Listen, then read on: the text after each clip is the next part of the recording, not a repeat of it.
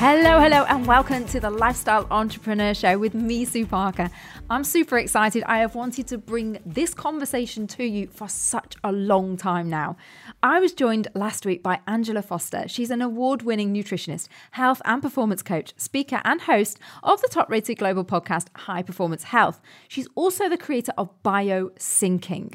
I really wanted to share how we can bring more of high performance health into our lives. So today, in this episode, we get to touch on PCOS, which is polycystic ovary syndrome, mental health, depression, being a prisoner of your own mind, being a mum, and how you can improve your health with a strong enough why.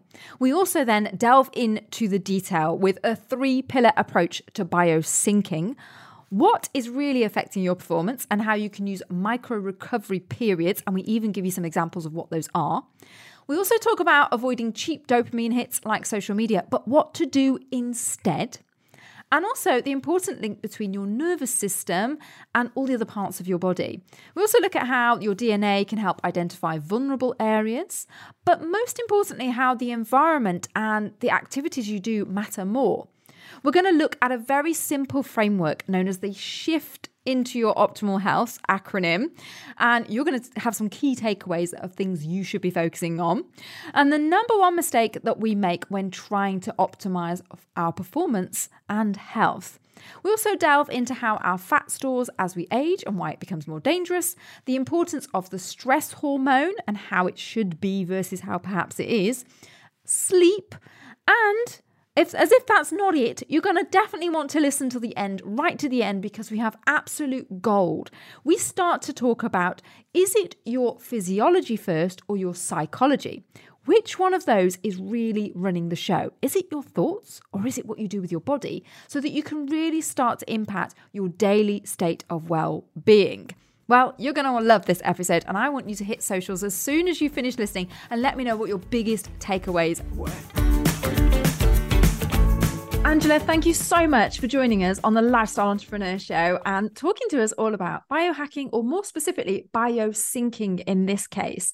But before we get into the mechanics of what it is and how it works, perhaps you could tell me a little bit about yourself and how you got into high performance health in the first place. Yeah, thanks so much. I've been really looking forward to this. So it's great to be on with you. Um, so I started out as a corporate lawyer, and uh, that was kind of like where my health decline began, I guess. So, uh, kind of in my twenties, I think you're pretty invincible, right? And you feel like you can handle anything, you can do anything, you know. And we were regularly pulling all nighters and weekends of work just to get the deal done. Um, and then, sort of uh, in my late twenties, I'd I'd been having a series of gynecological problems, but then in my late twenties, I was diagnosed with PCOS, and that was my first foray into the world of biohacking because I was prescribed a drug called metformin metformin, which is great, um, seemingly in many respects. I mean, it has some downsides for longevity. It's used by quite a few biohackers. Um, and it helps to control blood glucose because there's a link between hormonal issues like PCOS, which really at their core, uh, PCOS at its core is a metabolic disorder. And so I wasn't able to take metformin. I felt very unwell on it.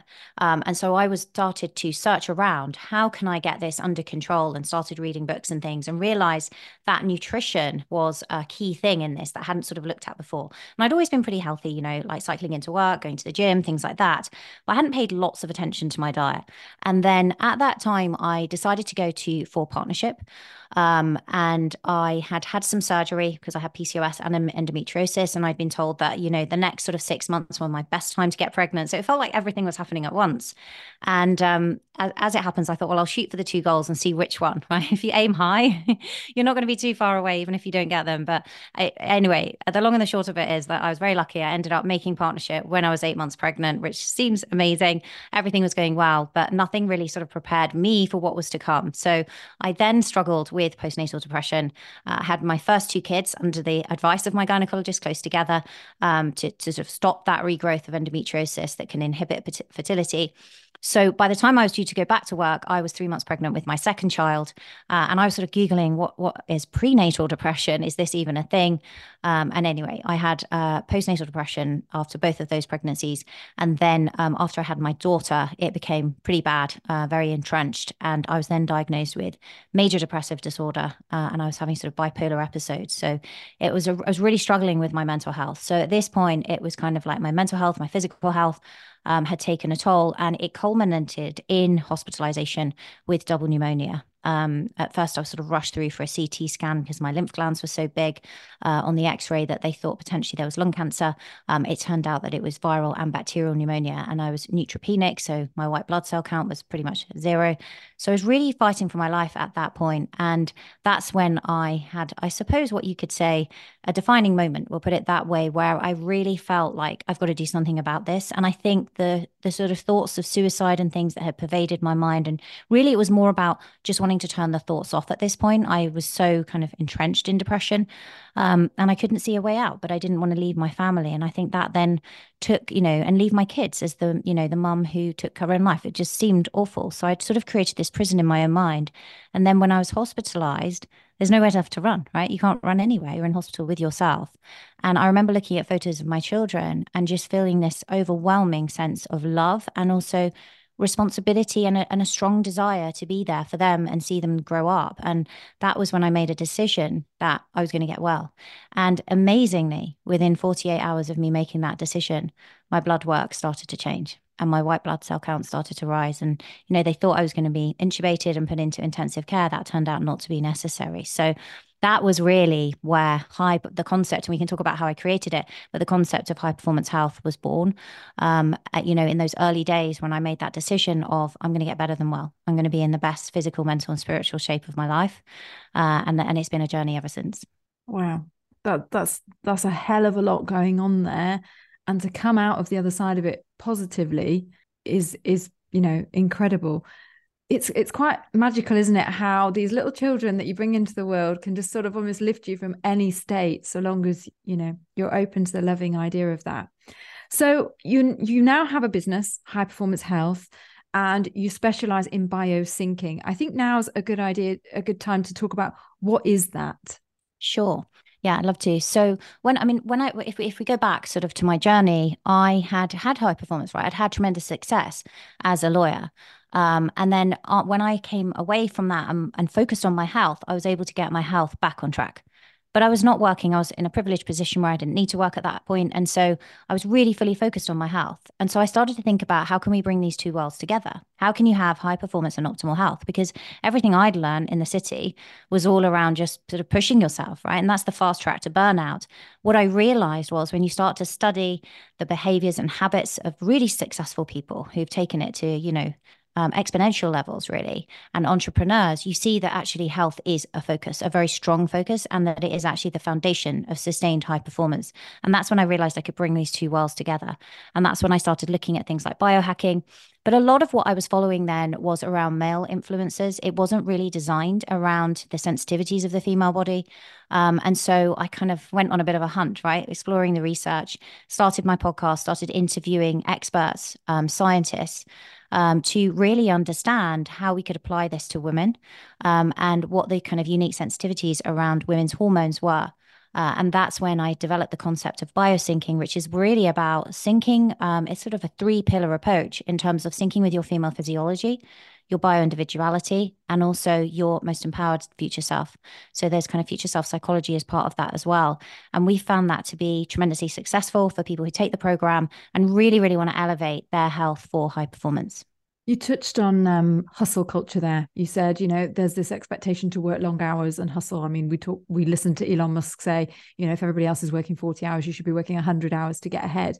But then you acknowledged that CEOs or people uh, at the highest levels, really successful people, are not working to burnout. They are maintaining their health. Which comes first, hard work and high performance or health? I think if you want to sustain your high performance, you're going to need to look at your health, right? Otherwise, it's going to force you into a position where, like me, you end up spending far more time than you bargained for on getting your health back on track. And it's very difficult to get it back on track often. Um, I think that the important thing here is I'm definitely not shying away from hard work. I think to build a business, we need to be realistic. It takes um, a lot of dedication and energy. I think what's clear to me as I've looked at it and worked with so many people is that we need to, and this is why I talk about biosyncing, is syncing with our biology, is actually understanding that for every time that we are putting out effort and energy, we're expending it, we're going to need to match that with some form of recovery. And these can be micro recoveries throughout the day. That helps us to be more efficient, more creative. So we know that, like, when we look at flow, for example, which uh, Mihaly Csikszentmihalyi was the kind of godfather of flow. Steven Kotler's done, who's been on my show, he's done some Im- amazing work with, uh, he founded the Flow Research Collective. But when we look at flow states, for example, yes, McKinsey's research shows we're five times more productive when we're in flow. And so, in theory, if we could be in flow all day on a Monday, we don't need to come back for the rest of the week, right? How amazing would that be? But actually, flow also involves a lot of energy expenditure. And so, we need to recover. And there are various things that we can do. And that's really part of biohacking, biosyncing is that how do we optimize that recovery so that we can come back? And ultimately, from a mental health perspective, we want to come back not just resilient, but anti fragile, right? Where we're bouncing forward, we're stronger than ever before, and we can take those challenges because entrepreneurship, as you know, is uh, an exciting journey, but we want to have hands up on the roller coaster, right? Because it is a roller coaster, and like all all things in life, obstacles come our way. Absolutely. So, in terms of recovery and that rest, you talked about a, a, a, time for recovery. What kind of things do you do to recover? Is it, you know, resting? It's like having a nap or something. Is it meditation? What kind of things would you say fall into the recovery phase? So I think um, I think it can be things like meditation, as you say. I think they're really really important. I think sauna's great. I think cold exposure can help actually sort of optimize things like dopamine and get you really uh, inspired and motivated for the day. Um, but I think when we're looking at the um, there's some interesting research. You know, for example NASA did some research around um, employees who were napping. Uh, and what they found was employees who had a short nap, I think it was around 30 minutes, were 35% more productive than their peers who didn't. So I think often we can say, I don't have time for that, right? I'm so busy. And we just go busy, busy, busy, busy. But actually, are we making the most of what we're doing in our working hours, right? When we're putting that focus and attention. Um, similarly, when we look at some research that was done by Microsoft and they put EEG caps, so they're kind of scanning the brains of their workers and they look at individuals who go from one meeting to the next to the next to the next. What we see in that situation is an elevation in beta brainwave activity. Now, beta brainwaves, when we're listening to a podcast like this, for example, we're concentrating, we're trying to take information in and think about how can we apply that in our own lives. So we're going to have beta brainwave activity. But when we go away and think about it and reflect on it, we want to be creative about how we might share that information, how we might utilize it in our day to day. We need to be able to transition and slow those brainwave states down and maybe move into a bit more of an alpha state and things like that. Now, it, what happens is if we just keep going from one thing to the next to the next, it causes stress because the beta brainwaves get faster and faster. And, and Microsoft has shown that in their research. So just by taking a 10 minute break between meetings, and in that situation, what we want uh, can can improve the the brainwave activity measurably. But in those things, what we might think about doing is what's relaxing for us. Is it stepping outside and getting some natural light, right, and taking a few deep breaths, for example? Is it going for a short walk? Is it grabbing a kettlebell that's under your desk and just swinging it and getting the blood flow going? It's different for every single person. It could be doing something like resonance frequency breathing. I think the key thing here is that it should be something that detaches you from what you were doing to allow the brain to recover. And it shouldn't be a new engagement, particularly something that's going to give you a cheap form of dopamine. So an example would be social media, right? When we go on and we check, have I got have I got any responses? Have I gotten likes? You know, how's this thing doing? Um, that that really is just facilitating cheap forms of dopamine and, and, wants you to go back again and again. It's positively addictive and it doesn't last last. And what it can do is kind of deplete that dopamine pool if you like over time. Um, so we want to look when we're looking at dopamine for things that intrinsically motivate us but when we're looking at recovery it's important that it's almost like it doesn't have to be i guess boring right? But it needs to be less stimulating. It needs to be relaxing um, and I think that's really, really important. So if you can work in for people listening, how just thinking about how can I work in some of these micro recoveries throughout my day? Um, that will help to improve your performance. And as part of our program, we look at heart rate variability as a metric. So Heart rate variability is basically the variation between heartbeats. And we can see a lot about an individual's nervous system by looking at the variations. And so, high heart rate variability would indicate that that person's nervous system is functioning well. There's good engagement between the sympathetic, um, which is kind of associated more with the fight and flight, and the parasympathetic, which is the rest and digest when heart rate variability starts to go down, right? And so it lowers and lowers. And what we see is the heart becomes more rhythmic in nature. That's because it's sensing there is disorder, either outside of the body or in the form of our thoughts, our environment. Uh, and, and when we see that depression in heart rate variability, uh, we're not functioning as well. And so what we see is when people take micro breaks, it actually helps to move them into the green on the chart. We use a, an ECG grade medical device to, to track this, and we can see the habits that they do and the actions and how that's impacting their nervous system and how they feel and how that in turn actually those daily habits are also impacting their sleep, which we can talk about in a moment if you want to. Um, but I think it's really important in just bringing yourself back into resonance. Uh, you'll have better productivity, you'll have better performance, but importantly, you'll also be helping to optimize your health. Wow. So bringing in micro recovery periods is quite important. I suppose it's noticing those sorts of things that that help you to re-energize, that to fill you up, you know, versus the things that drain you. What is I, I believe you look at a person's DNA in your program. What's what are you looking for in the DNA to determine what the program looks like for them? Yeah, we have. So sometimes we have looked at DNA um, in the past. It's not something I look at as regularly now because I think I've over time become more interested in what's happening in real time. So we have our genetics, and I think it can be helpful. So, for example, if somebody is wanting to understand, am I am I sensitive to carbohydrates, for example, then we can look from a genetic perspective. But what we're learning more and more now is that the gut, our microbiome plays a part, our environment plays a part. It's the expression of those genes, the epigenetics, but also importantly, we have more bacterial cells, right, than we do uh, human DNA. So that also plays a part. And so I think it's about really understanding our bioindividuality, where we are right now, and also the seasons in life, right? So we go through, as you know, like when you've got a young child, you're super, super busy, you're bit sleep deprived, the amount of strain and things that you can take on is going to be different to when that child is older or perhaps has left home. So I think that um, really when we talk about biosync, it's about understanding where you are um, what goals you have, right? And understanding what season of your life you're in and how we can achieve high performance within that. That's really valuable. I always, yeah, I always think about the seasons of life. And, but we always think we can have the same level of goals no matter what's going on around us. But the reality is, like you've said, if you've got young children, if you've got older children, if you have no children, it's all very different for those different seasons. So I've not really thought about that. Okay, so it's less about your DNA, although that might indicate some intolerance.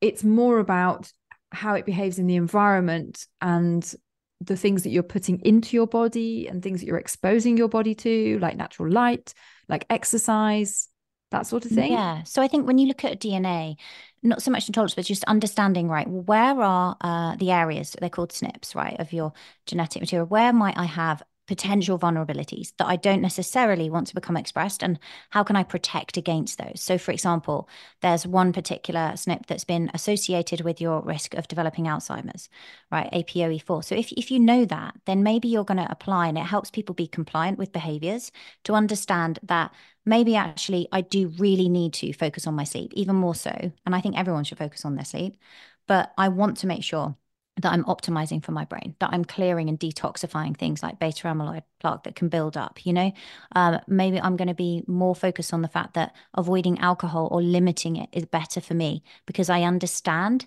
from that. But, you know, doctors often will also take family history when they're looking at things. And I think these things are important. Um, for some people, those, that sort of information level actually just stresses them out. And they're like, you know what, I'd rather know. I think very simply, what we want to do is to optimize the pillars. So I kind of, what I put it into is how can we shift into optimal health for high performance? And that shift is an acronym. So it's easy for people to remember. So if you want to make that shift, then you need to optimize your sleep. You need to optimize your hormones and HRV. So when we're looking at hormones, HRV is reflecting some of that cortisol, for example, and stress. So we have the hormones of stress. We also have our sex hormones. And then the I is the insight. So that's the centerpiece. What are you going to gather? What blood work are you going to do annually to make sure you're on track? Maybe you've looked at your genetics once. You don't need to do it more than once to understand where that is. You do gut testing, things like that. But also, what are you tracking that's really easy through wearables, for example? Or quite simply, if you don't have the budget or you prefer not to go into that detail, like what are you tracking in terms of journaling? How do you feel each day? So that's the insights in the in the middle so that we have data and we can measure from there. And then the F is fuel. And the reason I say fuel as opposed to just food is that we fuel our bodies in multiple ways. So I have another acronym here that will just help people. When you're thinking about fueling your body, think of flow. Flow means food, light, oxygen, and water. So we're looking at are we optimizing our nutrition? Are we optimizing, as you mentioned earlier, our light exposure, both in terms of what we're getting in morning light and how we're limiting light in the evening? Are we op- optimizing oxygen? Are we breathing correctly? You know, are we all hunched up and stressed? Or are we breathing in a way that helps to calm our nervous system, right? And puts us back into control. And then water really is about the hydration in terms of making sure we're getting enough fluids and also enough minerals. And then the last part is the T, and that is about training your mind and body. We often think about going to the gym and doing a workout, but we want to be training our body throughout the day, having those micro recoveries, and also training our mind for high performance. It takes resiliency, it takes focus. Um, and you know meditation and mindfulness behaviors are actually practices, should I say, are part of that. So that is kind of how do we make the shift? Um, and when we actually have a quiz that people can score themselves on each area and get a personalized report so they can understand. And that will then help them. And we offer a free call so they can understand well, where am I in terms of shift?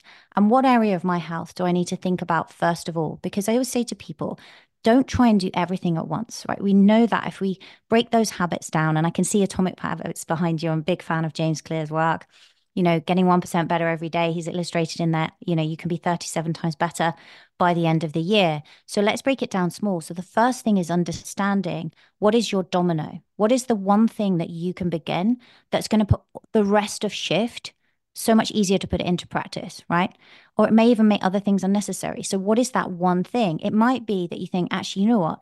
If I was just to go to bed earlier, I know I'm going to eat better the next day. I'm much more likely to get to exercise and get up to go to the gym, for example. And that's your domino. Alternatively, it could be that I'm not compliant and I just know this about me when I'm not working out. So maybe training your body and using that, using your physiology to access the other areas is going to be the thing because now you're more tired at night. You're more likely to go to sleep. You're going to have better control of your mind and more likely to meditate because you've got the endorphins first thing in the morning. So finding that domino, I think, is key. And that's what we try to help people do. Yeah, I love that. So let's just go through that shift as, again. So we've got S is for sleep, mm-hmm. H is for hormones, hormones and HRV. Yeah. Yep. I is for insights. So like tracking, whether it be a device, um, a Fitbit or something, or whether it be journaling, how you feel. F is for fuel, mm-hmm. which is like the food, but also the oxygen, the water, the other things that you talked about. T is for training your mind and body. That's correct. Yeah. I love that. Okay. Um, it's interesting because I've actually identified that exercise is one of my big things. So if I want to feel energized in the day, I have to get up and move my body. So it's become a, a basically a, a must do, a non negotiable. You must move your body because then I know I'm more productive in work. So it's interesting finding your domino. I would be very keen to hear our listeners work with you perhaps to understand what is it that's working for them is it going to be the sleep do they need to train do they need to address their nutrition or how much water they're taking all that kind of stuff okay so in having worked with so many people what there's so much conflicting out, advice out there isn't there? I mean you've touched on it. You can go down a route with a doctor and you can in, investigate this. I was talking to somebody yesterday who they wanted to prescribe antidepressants hrt and something else um, just to help them through a period where they were complaining of feeling lethargic and tired late in the evening. And i guess really you've got all this contradictory advice and you've got doctors prescribing things What's the number one mistake that you have seen women come to you with that they're doing that they feel like is helping them or that they've made the right choice, but actually it's having more harm than good? A really, I mean, it's such a great question. There's so many, but I think a really common one that I see is as women, we're very prone to beating ourselves up, right? And we take, I, I agree with taking 100% responsibility. I really do. But I think often we can really be so hard on ourselves. And so what we jump to then is, how can I do more? Instead of what can I take away? And I think that, you know, saying no needs to be part of it because we accumulate through life more and more responsibilities as we have children, our partners, our work, we get promoted or, you know, elevating our businesses, whatever it is. And I think understanding and learning to say no is so important because I think we put a lot of pressure on ourselves.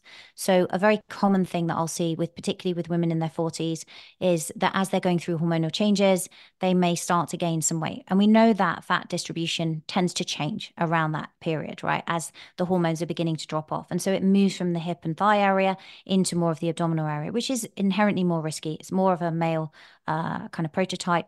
Um, and it's it's more risky because that visceral fat is around the organs. So when women see this, they immediately sort of jump to, I must do more, right? And so they start layering in more and more exercise, which is putting the body under stress. And if they were understanding and looking at things like heart rate variability, they would have that data to understand actually, maybe I'm just pushing myself too hard. Maybe less is more. Maybe there isn't enough recovery. And really understanding the uniqueness of the female body and how to exercise in a way that is supportive of their female physiology.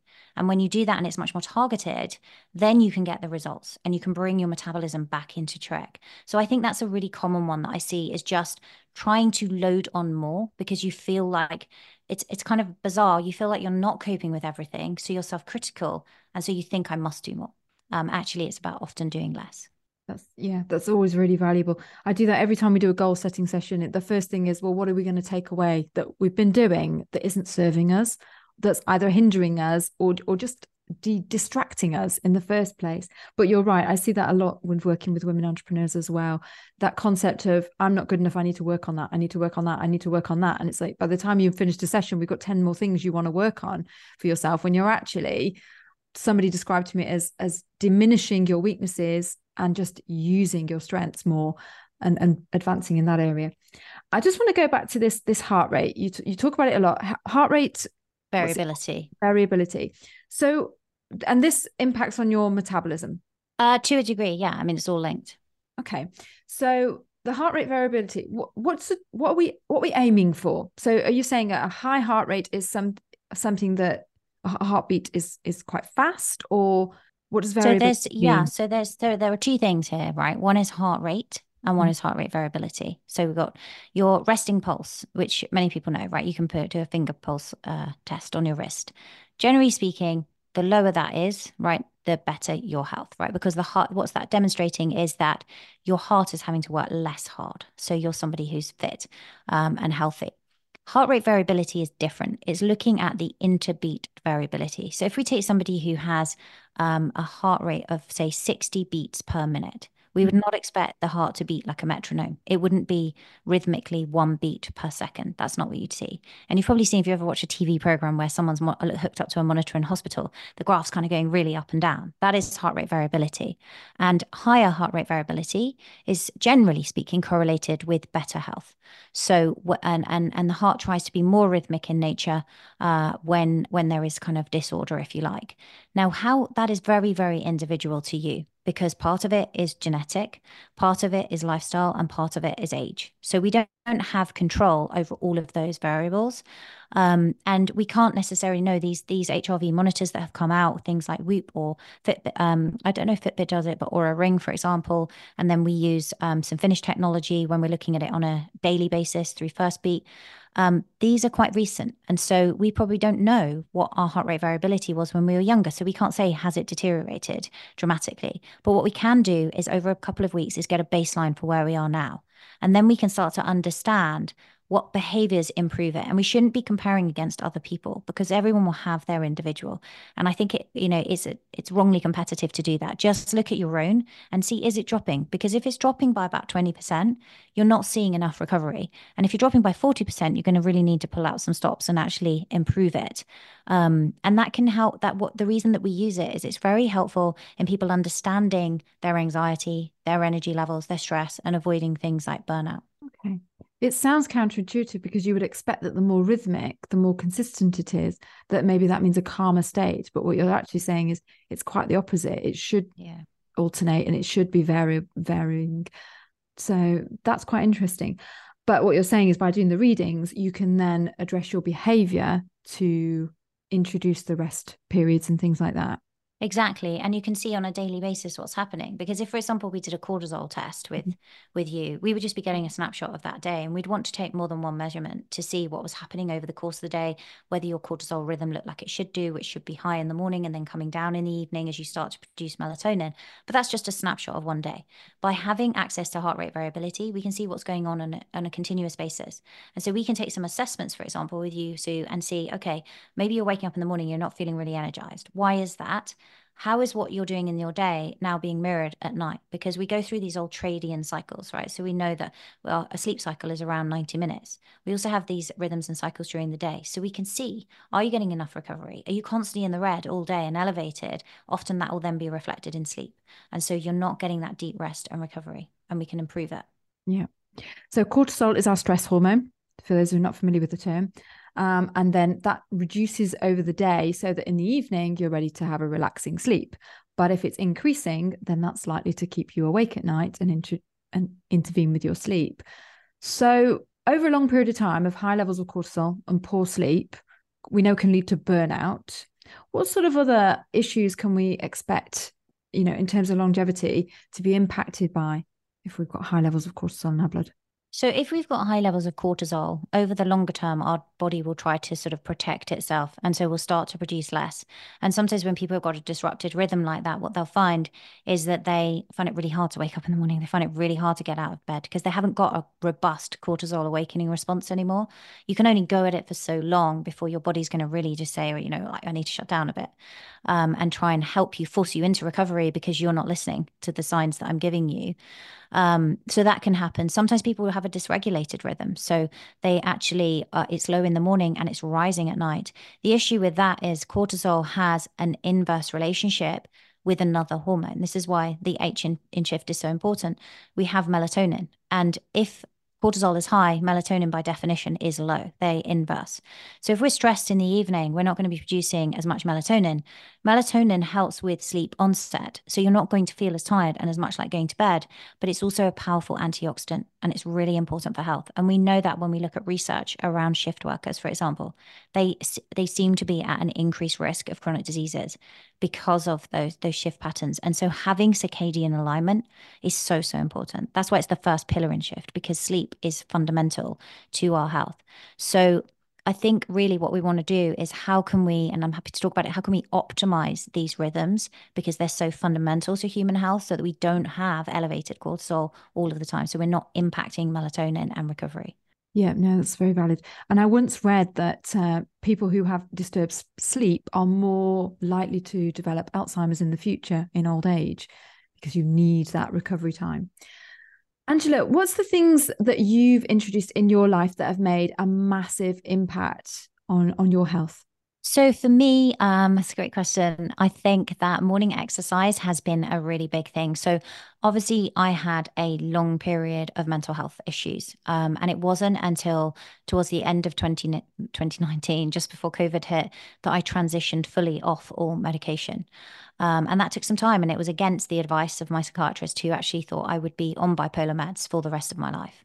And so that took some work. And I would say that yes, I did do a lot of um, therapy in terms of like analyzing, and understanding my thoughts and creating more empowering thought happens, thought patterns. I did a lot of work about how I could step into my future self, but also I began to really understand the link between the body and mind. And I think often we think I must change my thoughts to change my life, and yes, that's true. But we forget that our physiology impacts our psychology, perhaps even more than our psychology impacts our physiology. And so I think sometimes using the body to access what you want in the mind can be even more powerful. And for me, that's been a daily practice of movement first thing. Now, that doesn't mean I have to go and hit it super hard uh, every single day. That's not the case at all. I will vary, you know, whether I'm doing some aerobic exercise, whether it's gentle in zone two, whether I'm doing some high intensity, whether I'm lifting, whether I'm doing yoga, whether I'm doing stretching, whether it's a sauna, but I will do some form of movement. You know, it could be walking every single morning. And I find that has been probably the most fundamental thing alongside meditation that's really shifted my state. And being honest with yourself, when do you still have days i mean in entrepreneurship i feel like I, we have this all the time days where you don't feel enough where you you get in a negative spiral or your stress is starting to get out of control. And if you do have still have those moments how do you how do you quickly shift your physiology or your mindset so that you can you can push forward that's such a good question. So, I mean, I think yes is the answer. We all do, right? And I think this is the thing. You know, Byron Katie talks about the work. She was hugely influential to me um, when I was improving my mental health, right? And I can still go back to what she does there and analyzing our thoughts and asking, you know, who would I be without this thought? That's such a powerful question um, to ask yourself. And I think all of us feel like that. The answer is it takes daily work and it takes practice. And the the way that I've learned the best way to do it is really to let my future self determine my present. And so the more that I can step into her and the woman that I want to be, and I'm never going to arrive there because she's going to change every time I get better, right? Because you just want to elevate and grow throughout your life. So it's something that it, but it allows me to call myself to a higher standard in each situation and to ask myself the question, you know, when I'm with my kids, what kind of mum do I want to be? It helps you become super intentional. And how do I want them to remember me? Like, what does my, how does my future self judge me in this situation? And how can I bring the best part of me?